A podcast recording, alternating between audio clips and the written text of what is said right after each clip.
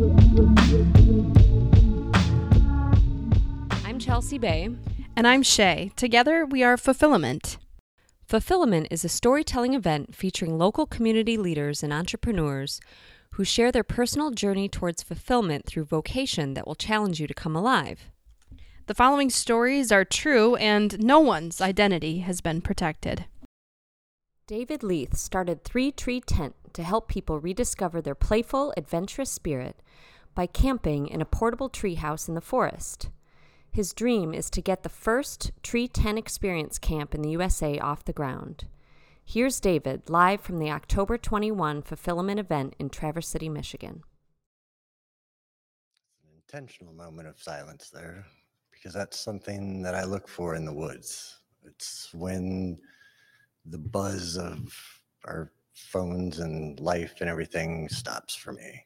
It's when I'm in the trees. It's always been that way. And it's interesting that that's become a commodity now is silence and space and time. So this all started with a tent. Uh, it wasn't my tent. It was a company called Tentsile. I was looking for a unique and different gift for my son for Christmas. And I saw this tent and it was like nothing I had ever seen before. And so I ordered it and it came and I opened it. And then I went out in the yard and then I set it up and then I spent the night in it and then I didn't take it down and he didn't get a tent for Christmas. that that was where it all began. There, the, to give you some mm-hmm. explanation, there's three trees that you need. They don't have to be perfectly spaced, but in a triangle type form. And then there's protective pieces you put around the trees to protect the bark, and then webbing that goes to a, tri- a triangular platform. So rather than a hammock where you're suspended like a burrito between the trees, this gives you a flat platform. And in the center of that triangle is another triangle with inside the triangle. And you can go up through the center of that. And you can continue to stack these into the trees. And what the top that we use that's called a stingray has this beautiful see-through mesh on it and the shape is like a stingray floating through the water it's so organic and it's just a different perspective there's there's something to that and it got me back into the woods I had become really disappointed with camping. The national parks, the state parks, it was parking lot camping. You pull up and there's someone 10 feet from you and there's a generator going off.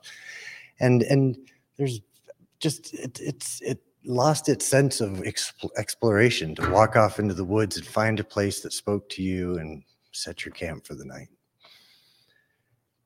But it got me back out there, this this tent.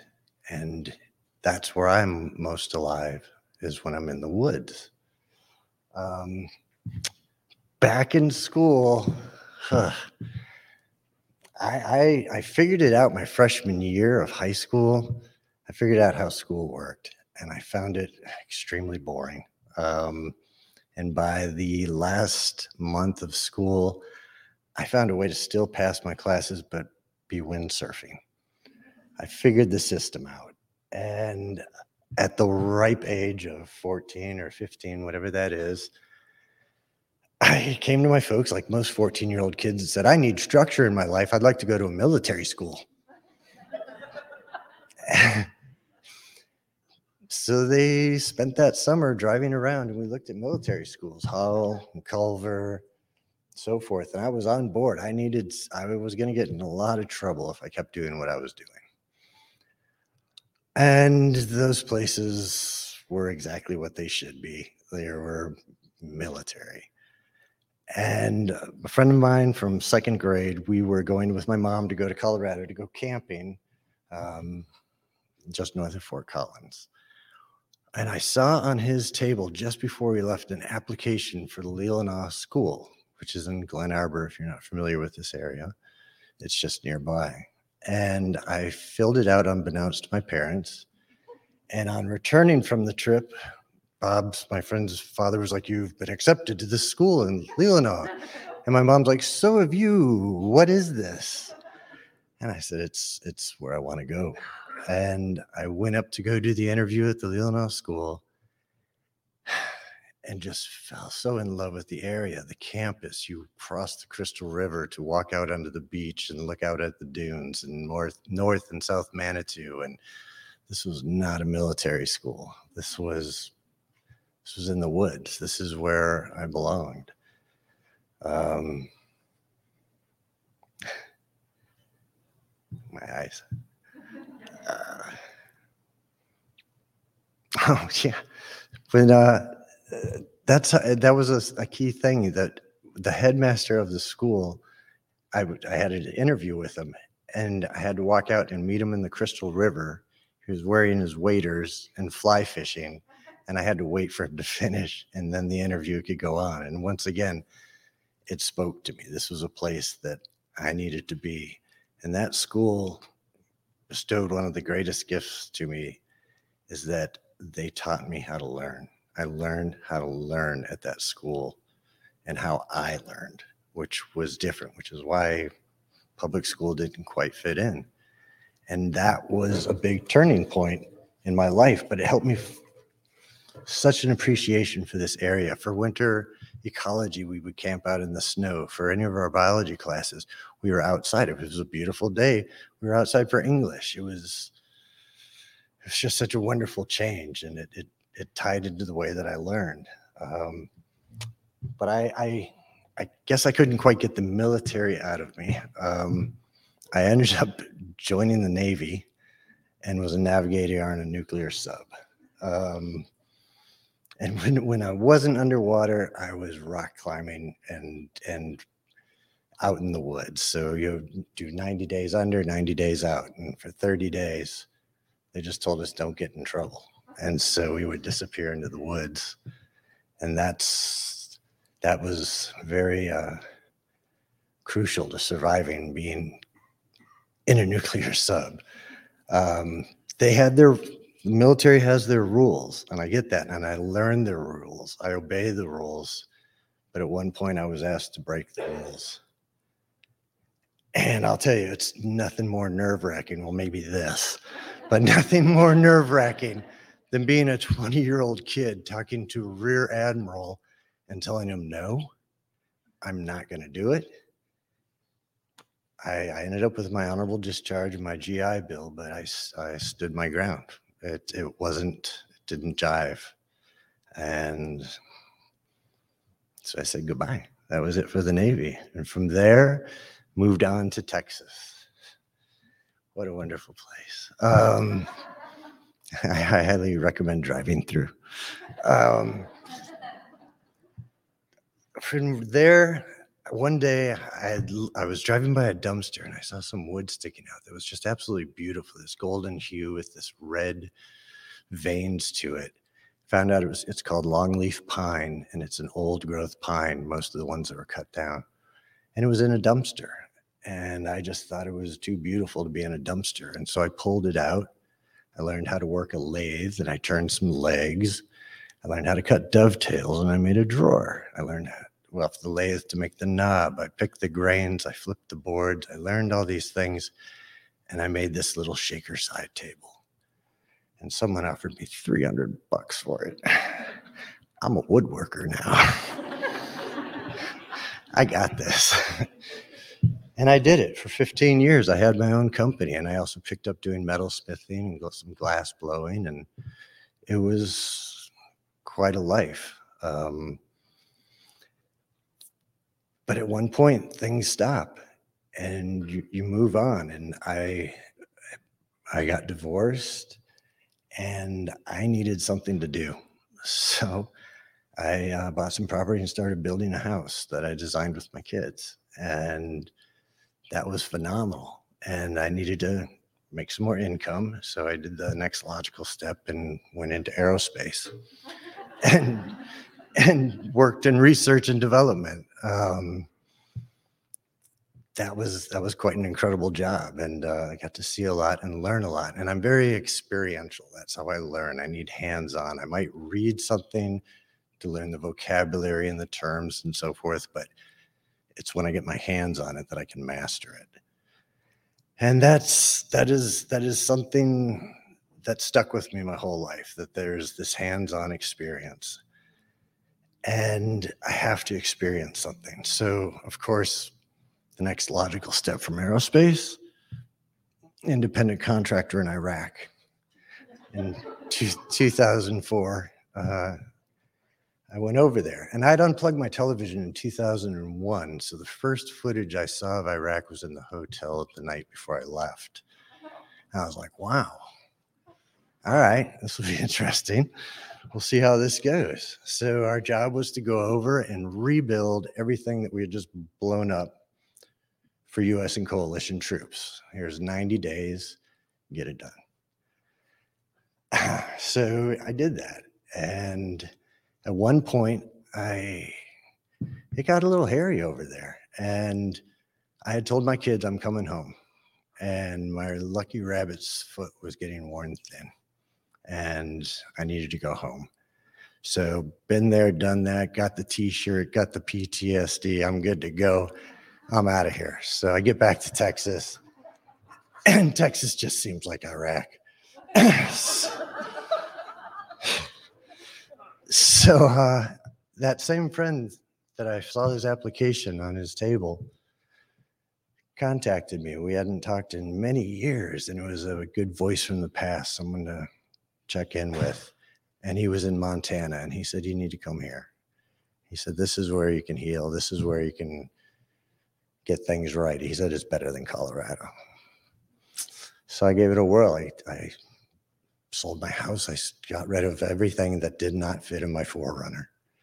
and I drove to Montana.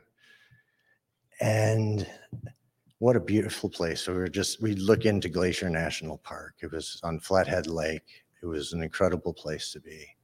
It was what it was at that time. But then that comes to an end. And that's about 10 years there. And I felt like it was time to move on. And I, so I was going to head west. I'd always kind of go west. So I was heading to Washington. A friend of mine has property on an island, and I was going to go hang this cool new tent that I had and live on his island for a while and, and just disappear into the woods. I'd heard there was a gentleman working on a thousand year old garden. And it was uh, that was intriguing. I could give him a couple of years.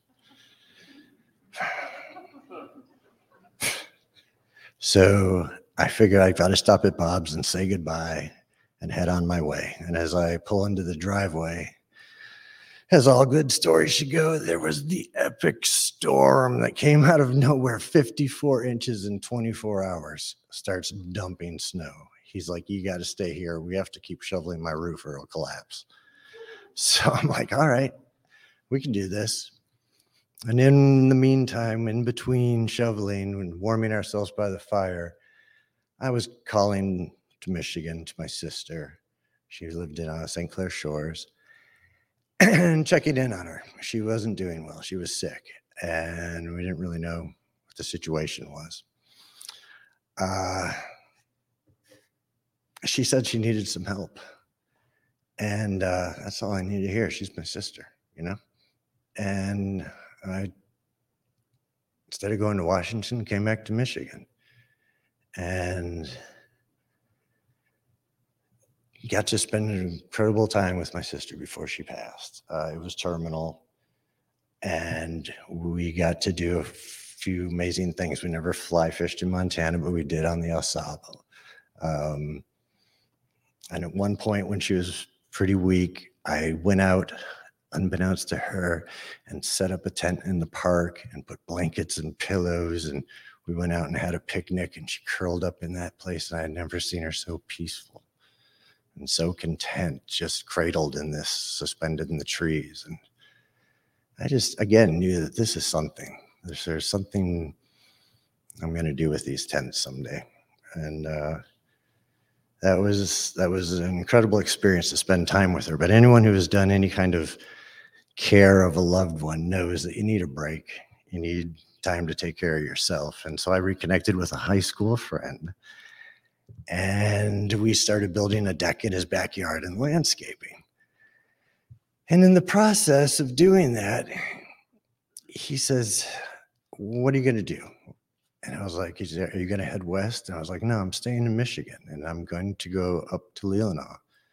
Uh, this, that's, that's where I'm supposed to be. And that his wise Cupid ways, he said, Well, you should look up Karen Field. She lives up there. I'm like, okay. Why does that name just like my body stopped for a minute? Like it was like, hey, you need to be present right now. You need to be aware of what's happening. This name triggered something physically. Well, Karen was my high school crush before I went to Leelanau. We, uh, she was the coolest chick I knew. And, uh, but it was someone that I knew from my past, and that's good. And she could tell me she'd been up here for a while. She could tell me, oh, know, this is a good place. Here's a realtor. Do this, do that. Perfect. So I was coming up for the reunion at the Leelanau School, and it was um, September 17th. And we re- reunited that day. We uh, had coffee and went for a hike out on Empire Bluff. And just really, really enjoyed each other's company. This was familiar. This was very easy. And I returned to the reunion and was heading back. And she said, If you're not doing anything on the way out of town, you could stop by and have lunch with me. I said, All right, I could do that. I had a meeting the next morning at 8 a.m. in Detroit. uh, at 12 o'clock, she's like, You have to go now. You have to go and I just I I couldn't leave. We, we there was I I didn't want to leave, and so partway down the road, I had to pull over, and I was like, I have to say something, and it was like, I apologize for taking so long to find you, and that kind of sealed it for her a little bit. And I thought I kind of really do like her just a little bit. And so we did, you know, the high school thing. We Started calling each other every night. My sister would go to sleep at nine, and I'd call Karen at nine seventeen. There's kind of this 17 thing going. When we first reunited, she's like, What's your favorite number? And I'm like, 17. She's like, So's mine. And it's like, Really? She's like, Yeah. I'm like, Why? She's like, It's my birthday. I'm like, It's my birthday too. When's yours? She's like, October 17th. I'm like, I'm November 17th ah, meant to be. This is awesome. so it was it was one of these things and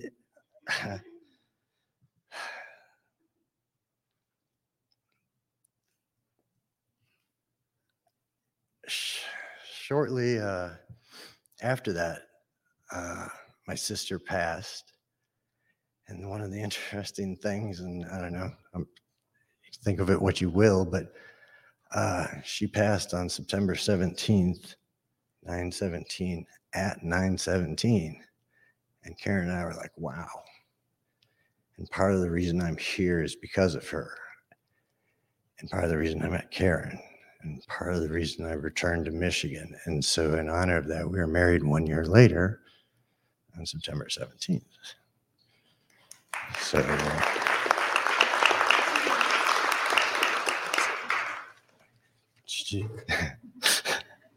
oh, see, I even got ahead of myself on here. Um, so, oh, so this ties into the 17. So, thank you. this is the 17th iteration of fulfillment.